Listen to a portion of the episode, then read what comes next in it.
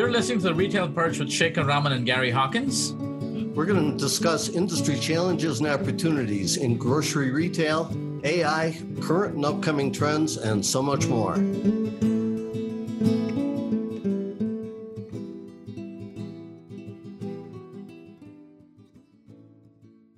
Hey, folks, welcome back to another episode of the Retail Perch. I know it seems like only yesterday since we did the last episode, but it's been over a month, Gary. and uh, it's been a lot of traveling. So, uh, and I'm sure you've been out as well, right? So, uh, yes, yeah, I know. It's it's hard to believe it's been a month, and it's also hard to believe that it's now the first of May. that is right. That's right. So, in between the last episode and this episode, I've been to a couple of countries and a few cities and seen a lot of people.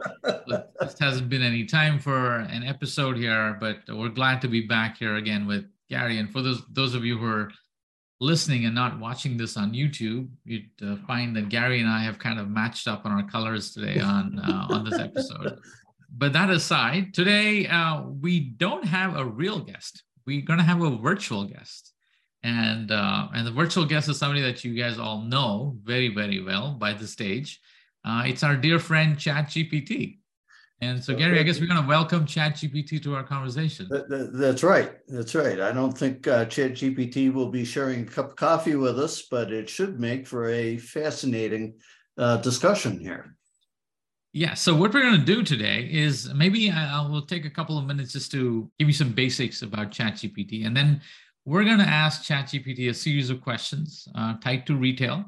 And then we're going to find out where it does well and where we know it fails. And we've actually identified a few things where, you know, you could go wrong if you're using ChatGPT. I know a lot of you guys maybe have kids, maybe they're in college and they're excited about ChatGPT because they're getting their homeworks done a whole lot faster than they ever did before, you know, especially if they're about writing essays. But there are some things that you can't trust it for yet. Uh, and of course, it's only been what five months, Gary, since we heard about ChatGPT. Yes, but open to the public, right? Yeah, but it's uh, become pretty uh, widely known and widely used in those five months.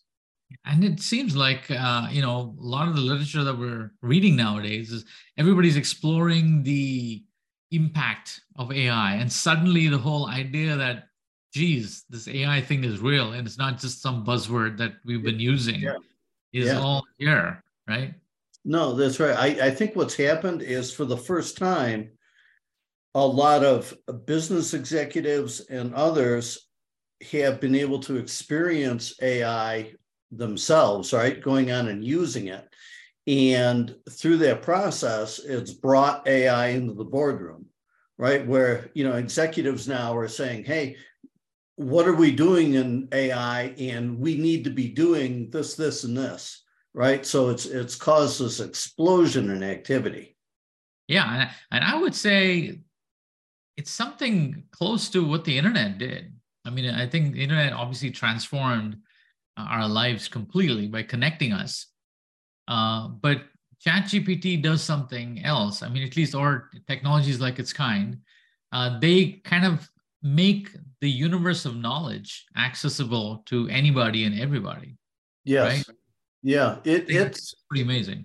Yeah, it, it really is. And, you know, yeah, we're going to talk today about some of the limitations of it.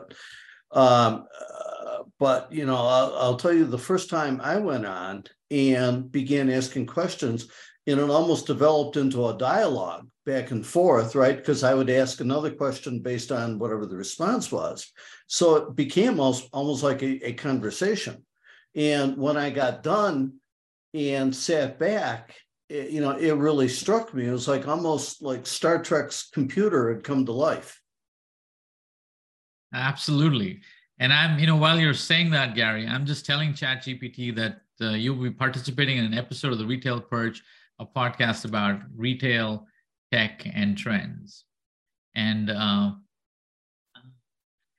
it says, that sounds great. I'm always happy to talk about retail techs and trends. What topics will we be discussing on the podcast episode? So that's uh, Chat GPT. I wish it had a voice, but I'm going to shortly share the screen so we can, you know, so you guys who are watching this on YouTube can actually see this as well. But uh, maybe before I, I do that, quick, quick uh, foundation here about, you know, what these uh, Chat GPT bots are. And I see a lot of companies starting to integrate uh, ChatGPT into their applications. And I think we've heard in the retail side, you know, companies like Instacart trying to use it. Yes. And I think the idea is how can we improve search? How can we improve recommendations to shoppers and the like? But uh, having said that, so if, if I were to give you a one minute overview for those of you who don't know how the inner workings of ChatGPT works, here's how it goes. So essentially, ChatGPT is using a AI model called Transformers, uh, which was based on a paper released in 2016 by some engineers at Google, uh, which said attention is, is all you need. Uh, that was the foundational paper that generated these kinds of algorithms. And what ChatGPT really is, it's, called, it's called a large language model. So it's been trained on consuming a huge corpus of text, uh, in this case, based on the open internet, and then understanding the relationships between words, and then based on a prompt, resulting in text that makes most sense based on the words that it has learned, right? Or the relationships.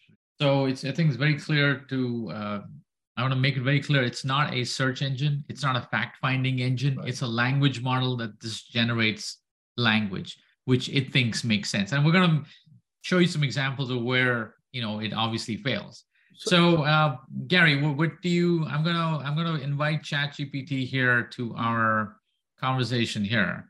What is the first question you'd like to? So let's ask how powerful is person marketing personalization in retail? How powerful is marketing? says marketing personalization is a powerful tool in retail that can help businesses to connect with customers on a more individual level. By personalizing marketing messages, retailers can create a more relevant and engaging experience for customers, leading to increased customer loyalty, higher conversion rates, and improved overall revenue. I'd agree with that. Would you? Yeah. Yes. Yeah. There are several ways that marketing personalization can be implemented in retail. One way is through targeted email campaigns where retailers send personalized emails to customers based on their previous purchases or browsing history. These emails can include personalized product recommendations, discounts, or other incentives that are tailored to each customer's interests and needs. Bingo? Gary? Yeah. Yeah. No, Another so way that marketing personalization can be implemented is through personalized product recommendations on a retailer's website or mobile app. By using machine learning algorithms to analyze the customer's purchase and browsing history, Retailers can offer product recommendations that are tailored to the customer's preferences and interests. Yeah. Check mark on that. Marketing personalization can also be implemented through personalized advertising. By using customer data to target advertising campaigns, retailers can ensure that their advertising messages are delivered to the right customers at the right time, increasing the likelihood of conversion. Yeah. yeah. In summary, marketing personalization is a powerful tool that can help businesses to connect with customers on a more individual level by offering personalized experiences, retailers can increase customer loyalty, improve conversion rates, and drive overall revenue growth. This sounds like a pitch for a company that I know. Yes, it does, doesn't it? right? That's that's amazing. So so I, would say I'd say ChatGPT did 9.9 out of 10 on that yeah, answer. Yeah, no, I, I, I agree. Yeah. Yeah. All right.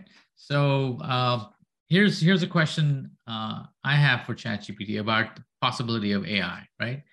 If I gave you a shopper's purchase history and a catalog of items sold in the store, would you be able to recommend products that the shopper has not yet purchased, but is likely interested in. This is, you know, where everybody's trying to yeah. increase basket, yeah. right? Here's what ChatGPT says. It says, as an AI language model, I can analyze a shopper's purchase history and a catalog of items sold in the store to recommend products. This is often referred to as product recommendation or product recommendation engine. To make accurate product recommendations, machine learning algorithms can be used to analyze the purchase and browsing history, as well as other relevant data points, such as demographic information, location, and seasonal trends. By using this data, the algorithm can identify patterns and correlations that help to predict what products the customer is likely to be interested in. And it keeps going. You know, the several approaches to this: collaborative filtering, filtering, content-based filtering, hybrid approaches. Yeah.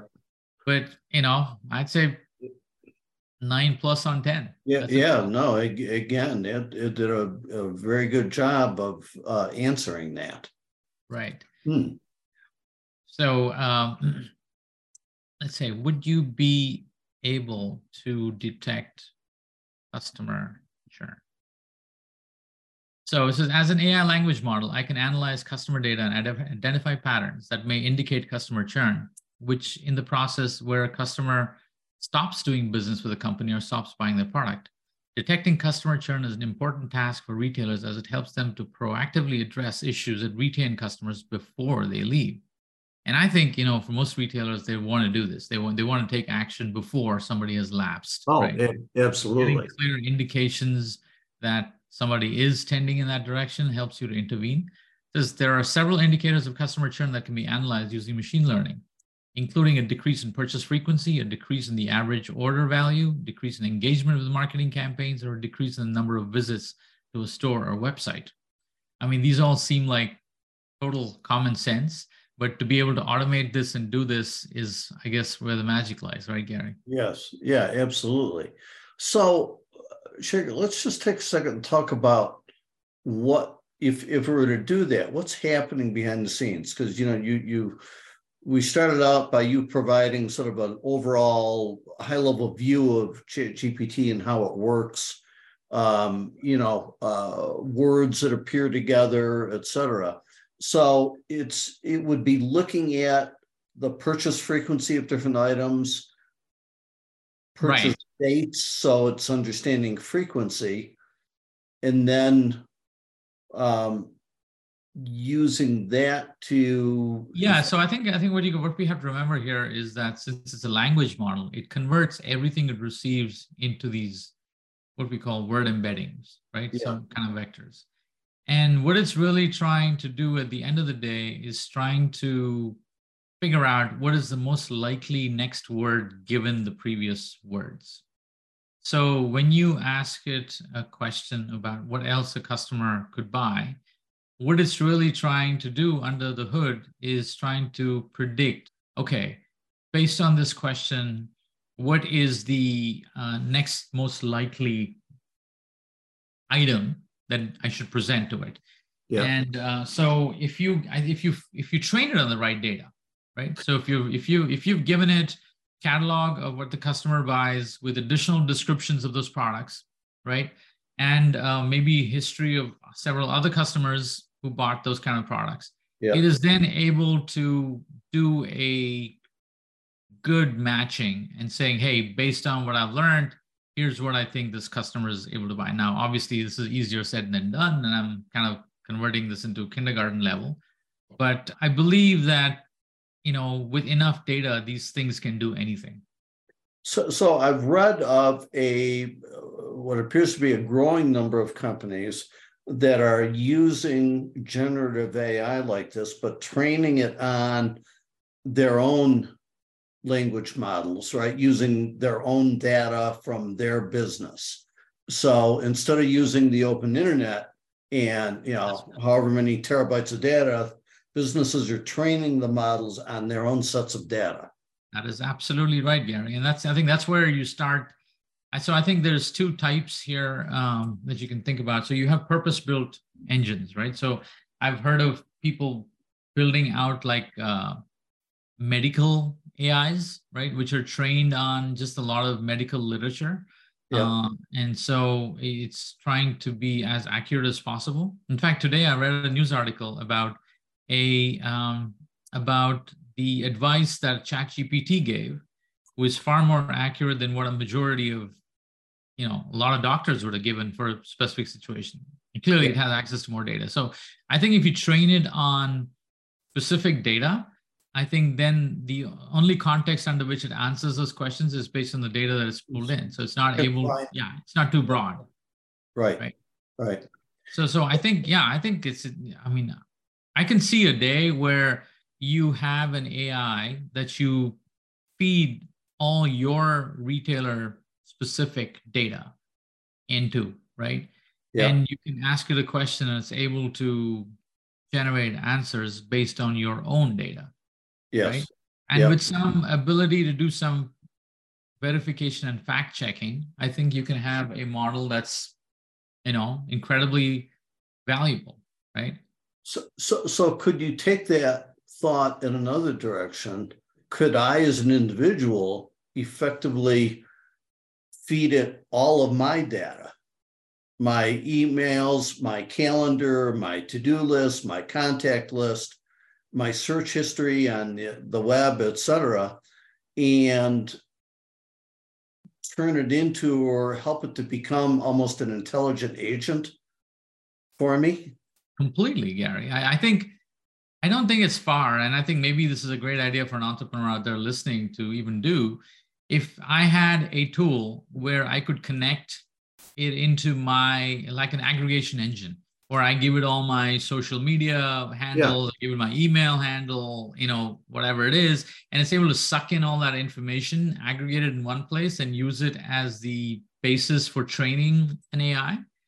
Yeah, I, I, I you know, gets my calendar, gets all my stuff and contacts, whatever it is, right. all the information that I hold. I don't see why you can't have a personalized assistant that's essentially you yeah. For yeah. all practical purposes. No, no, that's right. That's right. Yeah. You know, pretty soon, you know, we would have guests on our Retail Perch. We wouldn't be sure if it's a real person or they would pass the Turing test, so to say. so, so interestingly, I just spoke to a company the other day uh, that is a big player in the world of uh, video, like live shopping, and that type thing. They have now secured uh, IP around combining AI generated video with generative AI systems such that they are able to customize a video message, right, using a, these AI tools. So it's it's mass customization of video that can be personalized to a million, 10 million different shoppers, for example.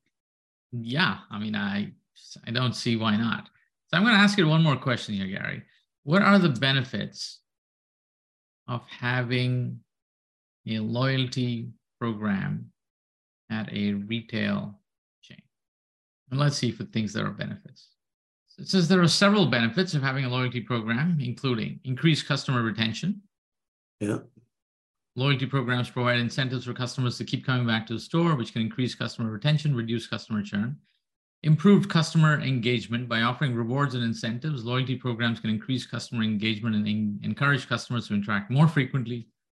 The store or brand, excuse me. Enhanced customer insights. Loyalty programs can provide retailers with valuable data about their customers' behavior and preferences, including purchase history, demographics, product preferences. This data can be used to personalize marketing messages and improve the overall customer experience. Increase customer spend. Yeah. Improved brand advocacy better inventory management. I mean, yeah. like hit it out of the park on this one. Yeah, no, I mean, that's it.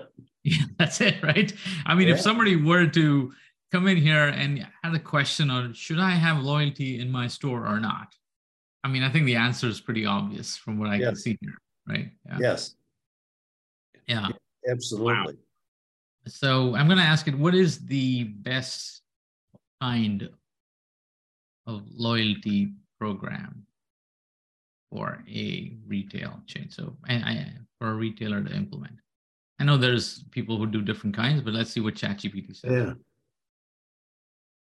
Wow. So it says the best kind of loyalty programs for a retailer to implement depends on several factors, including the retailer's business model, target market, and overall goals. That being said, there are several types of loyalty programs that have been shown to be effective for retailers. One, points based programs. Two, tiered programs. Three, cashback programs. Four, coalition programs. Wow. That's amazing. Each of them has yeah. details. I'm not going to go through this. If you're watching this on YouTube, you can read it. But essentially, we know what points based programs, tiered programs, cashback, and. Yeah. Yeah. Wow. That's, that's pretty complete list. Yeah. No, uh, it's what it does say is when designing a loyalty program, it's important to keep in mind the specific goals and needs of the retailer, as well as the preferences and behavior of their target market. The best kind of loyalty program is one that is tailored to the unique needs of the retailer and their customers and that provides a clear and compelling value proposition to customers. And I think that last part is really important because a lot of people design programs that could be too complicated for people to understand. I think yes. having a clear and compelling value proposition is probably the most important thing, in my opinion. Right? Yeah, absolutely. And that, yeah. that gets more people participating, more people understanding the program, more people getting excited about the program. Yeah. Which concerns me about some of the loyalty programs that I see out there that they they started off really strong and then they start getting really complicated. I, have seen that, Gary. I don't know if you noticed, but with some of these airline programs, just to be very simple. You fly a certain number of miles, you get you get these miles and you get status. Now right. they've kind of confused with these points and dollars spent, and it's just and and different credit cards and partners and yeah, it's it's it made it very complicated. You know, yeah. I don't know if any airline executive out there listening, but you know, you got to simplify this. yeah, yeah, but same lesson applies to retail. That's right. And and uh, it's a point well taken that retailers would do well to keep it straightforward, easy to understand, and focus on you know defining the right value proposition to drive and encourage engagement. So I'm going to ask it a big question. I don't know what the answer is to this. I'm going to ask, going to ask it: Are digital coupons an effective tool for marketing in grocery retail?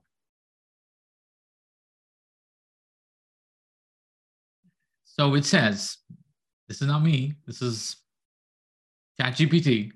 Yes, digital coupons can be a very effective tool for marketing in grocery retail. Digital coupons offer several advantages over traditional paper coupons, including one, convenience, two, personalization, three, real time tracking, four, cost effectiveness, five, increased engagement, six, reduced fraud. Overall, digital coupons can be effective for grocery retailers looking to increase sales, improve customer engagement, and build loyalty by providing personalized and convenient offers to customers Retailers can encourage them to make more frequent and larger purchases while also improving overall customer experience.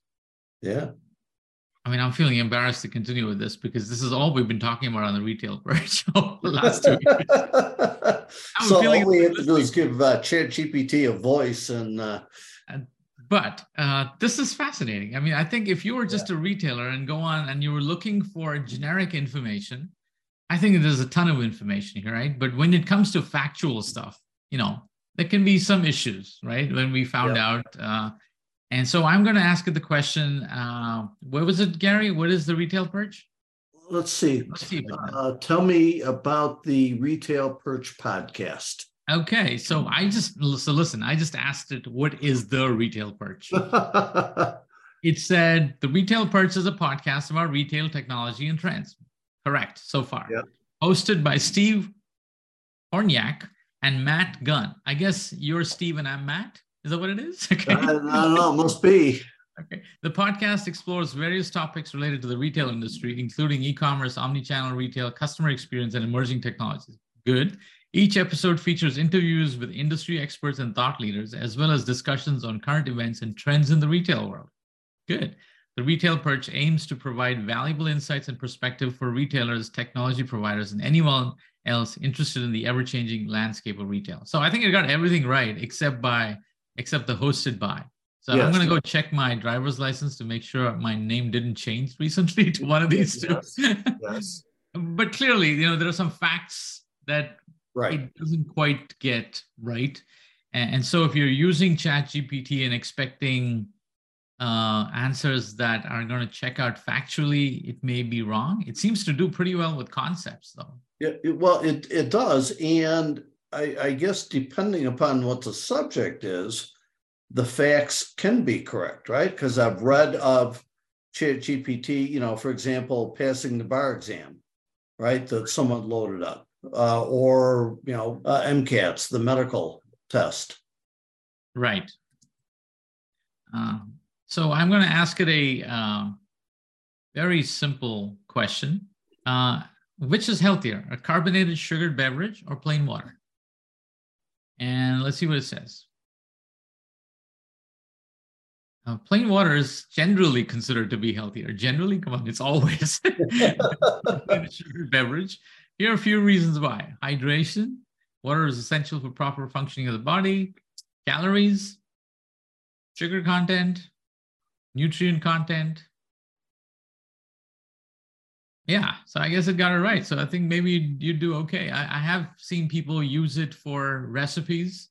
Yeah. Hey, I have uh, these four ingredients. Can you suggest a recipe that would work with that? So I think it's terrific for things like that. So I think that's really where it starts shining is where since it's trying to put coherent words together, if you're asking for something specific, it tries to tailor it to that that question, which is you know what has given rise to this new profession out there, Gary, called prompt engineering, you know, yeah. which is how to ask the question in a uh, way that prompts ChatGPT to give you an answer that's useful. Yeah, to get the best response. Correct. Correct. Yeah. Right. So uh, anyway, I think that was super interesting. I just wanted to let you guys know that it's an incredibly powerful tool, um, but uh, there is clear limitations in terms of what it can do. If you're depending on factual answers, I think you will be disappointed in some cases. A lot of times it does do right. I mean, if yep. you can, if you ask it to um, provide a list of the all-time MLB team, it'll probably give you an answer that's really interesting that will spark a lot of conversations. Uh, but if you start asking it questions which are pure fact based, then it may get it wrong. But uh, all in all, I think incredible tool, Gary. Yeah. Oh, it, it, absolutely. Um, you know, I, I, find myself using it fairly often for different things, um, as I think a lot of people are. But if, if nothing else, as we talked about early on, you know, I, I think Chat, Chat GPT is a, absolutely triggered uh, explosive interest in the use of AI. Yeah. Well, you know, as a, as a to sign off, I asked ChatGPT. I said, "Thanks for participating as a guest on the Retail Perch." And ChatGPT said, "You're welcome. It was a pleasure to participate and share my knowledge about retail technology and trends. If you or your listeners have any further questions or topics, they'd like me to discuss, feel free to reach out anytime. I guess that was that was a nice guest. Uh, so listen, it's, it's been it's been terrific chatting with you guys, and I'm sure we'll pick up a few more prompts with ChatGPT in the ongoing episodes. And uh, yes. but we will have more guests. But hopefully you enjoyed our guest this time. Now, Gary, any other closing thoughts? Okay, no, I think it was a, a very interesting uh, episode uh, today, and I'm sure we can invite uh, Chat GPT back at some point in the future for another uh, guest appearance. No, I don't, I don't think there's an issue with calendar conflicts here at all. So easy to do that. Well, folks, it's been great talking to you again, back here again, and we should be back here pretty soon with some exciting guests. But before that, it's uh, bye from Gary and me, Shekar Raman. Right. Thank you.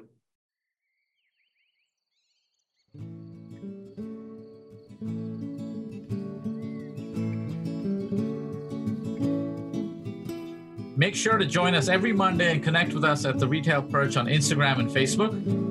And if you have any questions, feel free to email us at the retail perch at birdseye.com. Until next time, this is Shekar. And this is Gary signing off.